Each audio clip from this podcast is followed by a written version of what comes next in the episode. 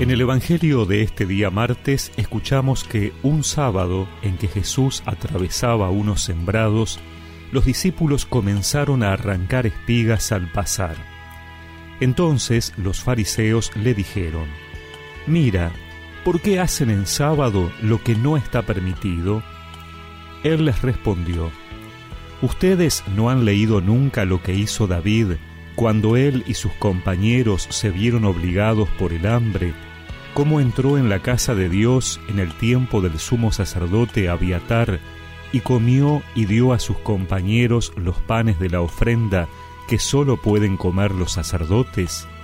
Y agregó, el sábado ha sido hecho para el hombre y no el hombre para el sábado, de manera que el Hijo del Hombre es dueño también del sábado.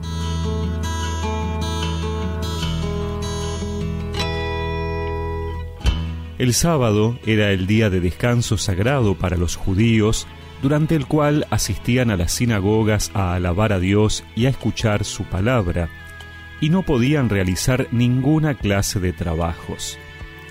Los rabinos fariseos habían catalogado las actividades prohibidas ese día y las pocas actividades permitidas. Un buen fariseo buscaba cumplir y hacer cumplir al detalle todo lo que se prescribía o prohibía. Pero muchas veces tantas leyes hacían olvidar para qué estaban y su verdadero significado, que la gloria de Dios es la vida y la felicidad de sus hijos, los seres humanos. Por eso los fariseos se escandalizaban de que los discípulos arrancaran espigas en sábado para disimular el hambre. Arrancar espigas era cosechar, algo que no se podía hacer en sábado ya que era un trabajo. Jesús va a enseñarnos que las leyes, aun las más sagradas, no están por encima de la vida, las necesidades, la felicidad, la plena realización existencial de los seres humanos.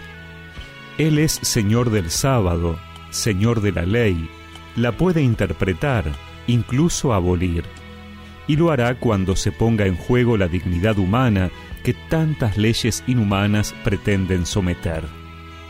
No se trata de caer en un relativismo legal interpretando todo de acuerdo a circunstancias particulares o acomodar la ley de acuerdo a la conveniencia de cada uno.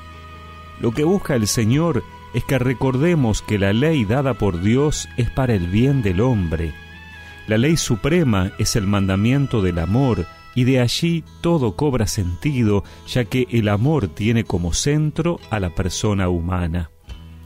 La ley de Dios es buena y necesaria. Somos los hombres que corremos el riesgo de manipularla cuando nos olvidamos que ella es sólo un instrumento para el bien del hombre y no un fin en sí misma. ¿De qué sirve vivir sin amor? Si el amor es la sal de la vida, si vivir sin amor es igual que morir o sufrir el infierno peor, sin amor la esperanza se va y la vida es tan dura y vacía. Sin amor todo es total oscuridad, no hay belleza ni felicidad. Hace falta el amor para vivir, para soñar, para reír y ser feliz. Hace falta el amor más que todo, sigue siendo el camino mejor. Hace falta el amor para vivir, para soñar, para reír ser feliz.